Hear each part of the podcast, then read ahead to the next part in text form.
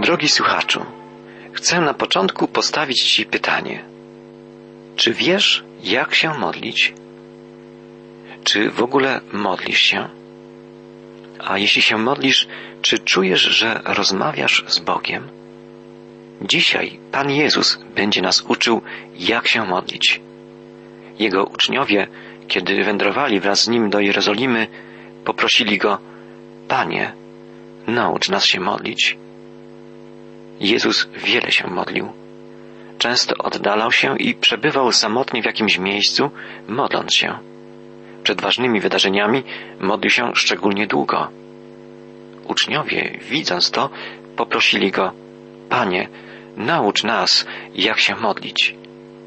I Jezus uczył ich. Czytamy o tym w jedenastym rozdziale Ewangelii Łukasza. Jezus nauczał uczniów, jak mają się modlić, a przede wszystkim o co mają się modlić. Jest to wzór modlitwy, którą znamy jako modlitwę pańską. Przekazał nam ją bowiem nasz Pan.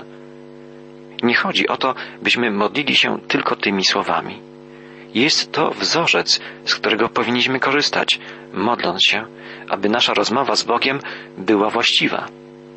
Natomiast na pewno nie chodzi o to, by powtarzać tę modlitwę bezmyślnie, bez zastanowienia, jakby wypowiadając wyuczoną formułkę. Przeczytajmy cztery pierwsze wiersze jedenastego rozdziału Ewangelii Łukasza, gdzie zapisana jest treść tej modlitwy. Kiedyś Jezus modlił się na pewnym miejscu, czytamy. Gdy skończył, jeden z uczniów zwrócił się do niego. Panie, naucz nas modlić się, jak Jan uczył swoich uczniów.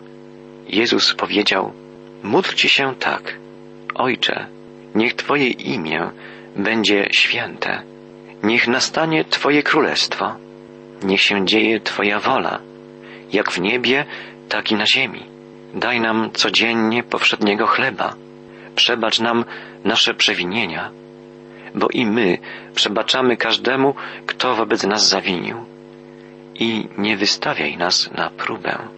Chyba nieraz przyłapaliśmy się na tym, że modląc się modlitwą Ojcze Nasz, wypowiadamy słowa tej modlitwy bezwiednie, nie zastanawiając się nad jej treścią.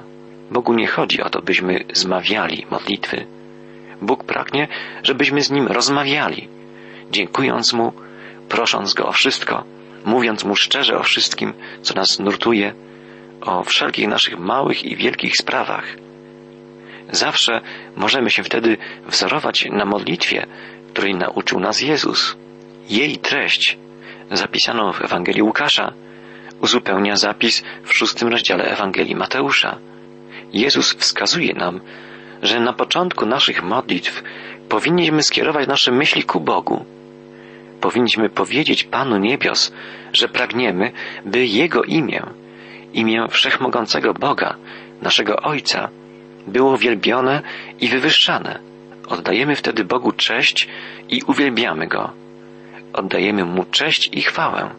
Potem wyznajemy Bogu, że naszym pragnieniem jest, by Jego Królestwo zapanowało wszędzie, by Jego wola działa się na niebie i na ziemi.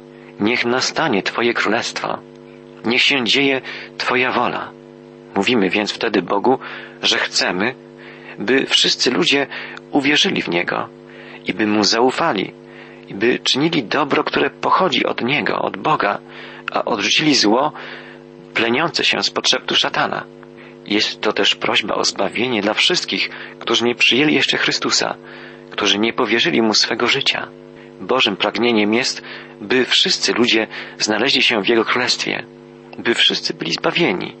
Winno to być też naszym pragnieniem. Modląc się, bądź wola Twoja, oddajemy Bogu do dyspozycji również i przede wszystkim samych siebie. Mówimy Bogu, że chcemy, by w naszym życiu działa się Jego wola. Dalej, z zaufaniem powierzamy Bogu wszystkie nasze codzienne potrzeby, prosząc chleba naszego powszedniego daj nam dzisiaj, a potem prosimy przebacz nam nasze grzechy, jak i my przebaczamy każdemu. Czy przebaczamy każdemu? Nie zawsze jest to łatwe. Musimy tu pomyśleć o wszystkich, którzy są inni od nas, którzy mają inne poglądy, może sprzeczne z naszymi. Pomyślmy o tych, którzy wydają się nam antypatyczni, o tych, którzy nas krytykują, albo po prostu o tych, z którymi żyjemy na co dzień, z naszej rodziny, z sąsiedztwa. Jak trudno nam czasem wybaczyć, gdy nas coś zraniło, albo ciągle rani. Ale Pan Jezus pragnie, byśmy przebaczali, tak jak On przebacza nam nasze grzechy. W liście do Efezjan czytamy: Bądźcie jedni dla drugich uprzejmi, serdeczni, odpuszczając sobie wzajemnie, jak i Wam Bóg odpuścił w Chrystusie. Dalej prosimy Boga, by nas prowadził, kierował, by wzmacniał nas, tak byśmy nie ulegli pokusom. Widzimy, jak wiele treści jest w modlitwie przekazanej nam przez Pana Jezusa. Weźmy ją sobie za wzór i w każdej naszej szczerej rozmowie z Bogiem korzystajmy ze wskazówek naszego Pana. Chwalmy imię Boga, naszego Ojca. Wyglądajmy Jego Królestwa. Żyjmy według Jego woli. Bądźmy wdzięczni za wszystko, co nam na co dzień daje.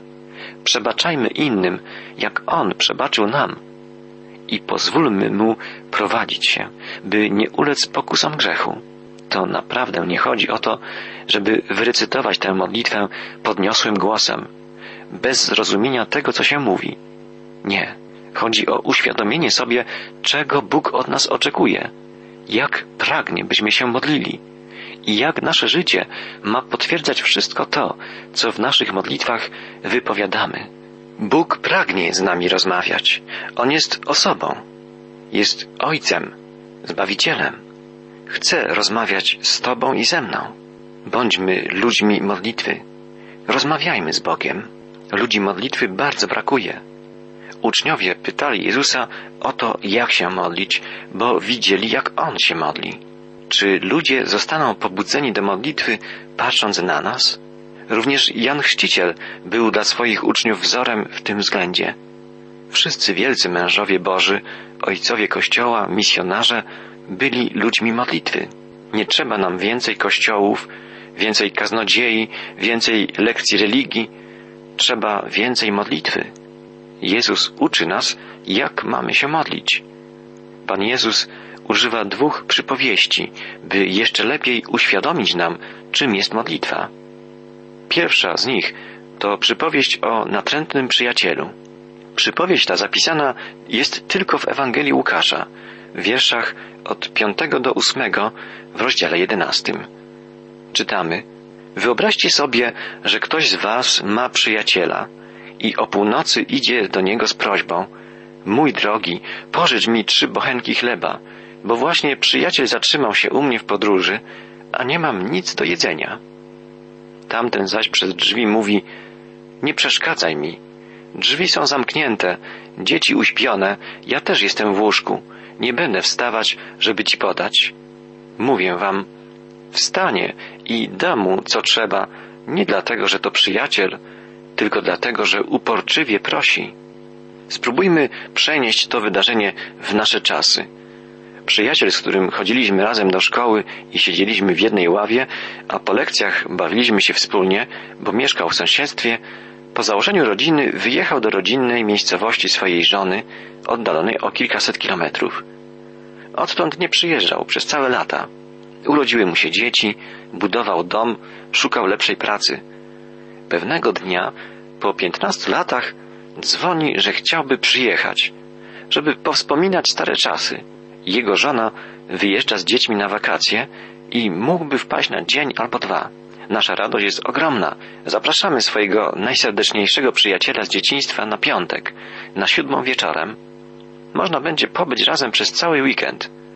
Późnym wieczorem, w czwartek, dzwoni telefon. Nasz przyjaciel dzwoni z drogi, że znajduje się już kilkanaście kilometrów od naszego miasta i mógłby przyjechać już dzisiaj. Miał zatrzymać się po drodze u krewnych, ale ci niespodziewanie musieli wyjechać. Oczywiście bardzo się cieszymy, zapraszamy i czekamy. Nie minęło pół godziny i przyjaciel przybywa. Ściskamy się serdecznie, cieszymy się ze spotkania i pytamy, czy jadłeś dzisiaj kolację?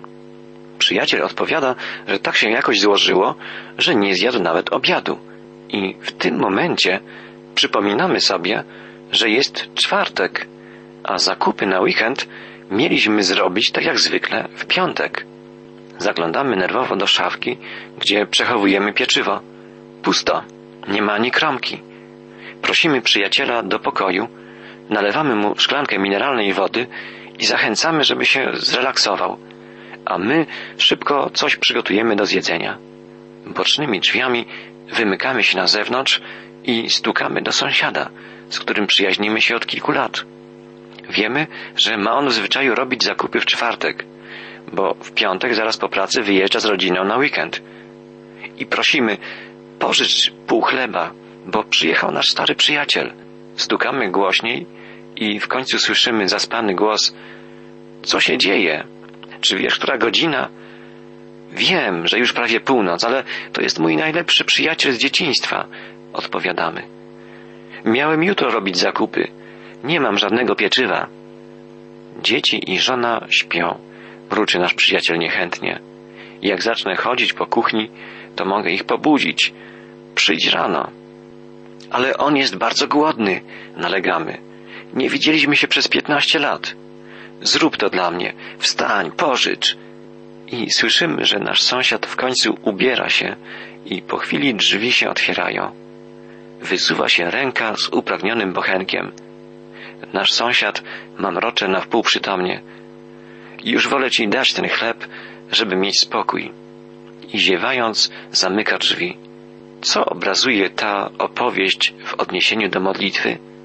Łatwiej nam będzie odpowiedzieć, gdy przeczytamy dwa następne wiersze. Mówię wam więc, proście, a dostaniecie. Szukajcie, a znajdziecie. Pukajcie, a otworzą wam.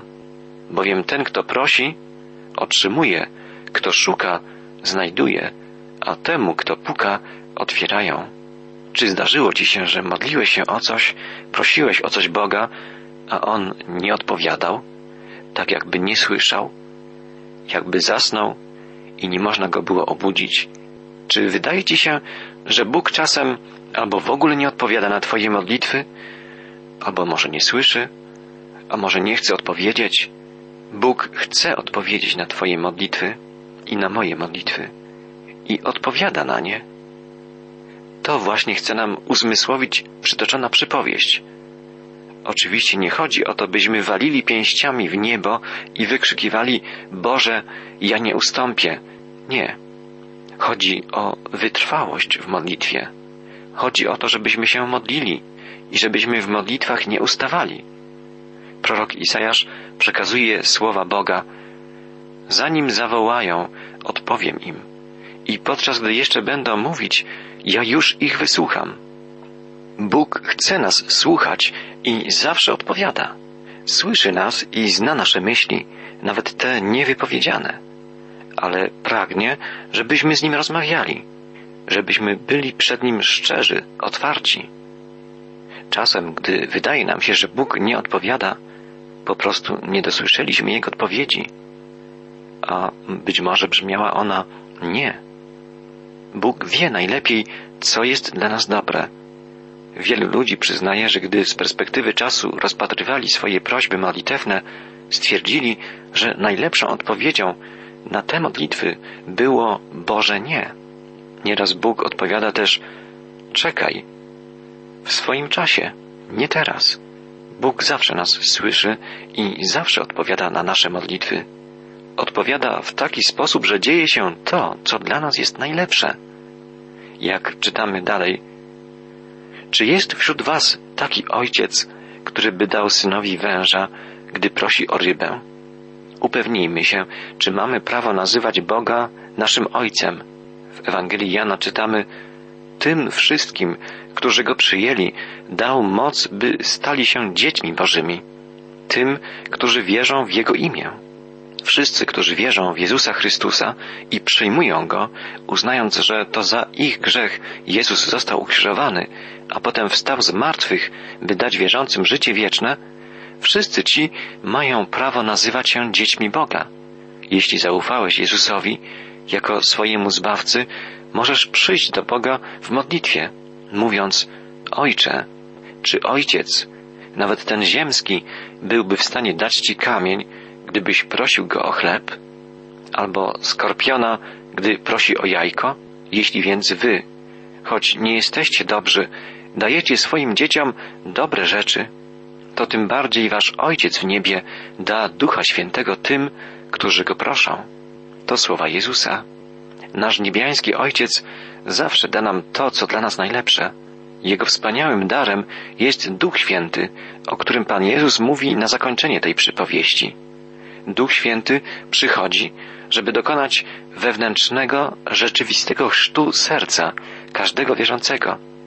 W momencie, gdy przyjmuje on Jezusa Chrystusa jako swego Zbawiciela i powierza Bogu swoje życie. Duch Święty włącza wtedy wierzącego w ciało Chrystusa, które stanowi jego Kościół, zbudowany z ludzkich serc, przemienionych przez Boga. W pierwszym liście do Koryntian czytamy W jednym duchu zostaliśmy ochrzczeni w jedno ciało, czy to Żydzi, czy Grecy, czy to niewolnicy, czy wolni, wszyscy zostaliśmy napojeni jednym duchem. Duch Święty wszczepia nas w ciało Chrystusa i wypełnia nas, gdy tylko Bogu zawierzymy, zaufamy. Duch Święty będzie też prowadził nas i wspierał w modlitwie, będzie sprawiał, że zrozumiemy Boże Słowo i Boże odpowiedzi na nasze prośby.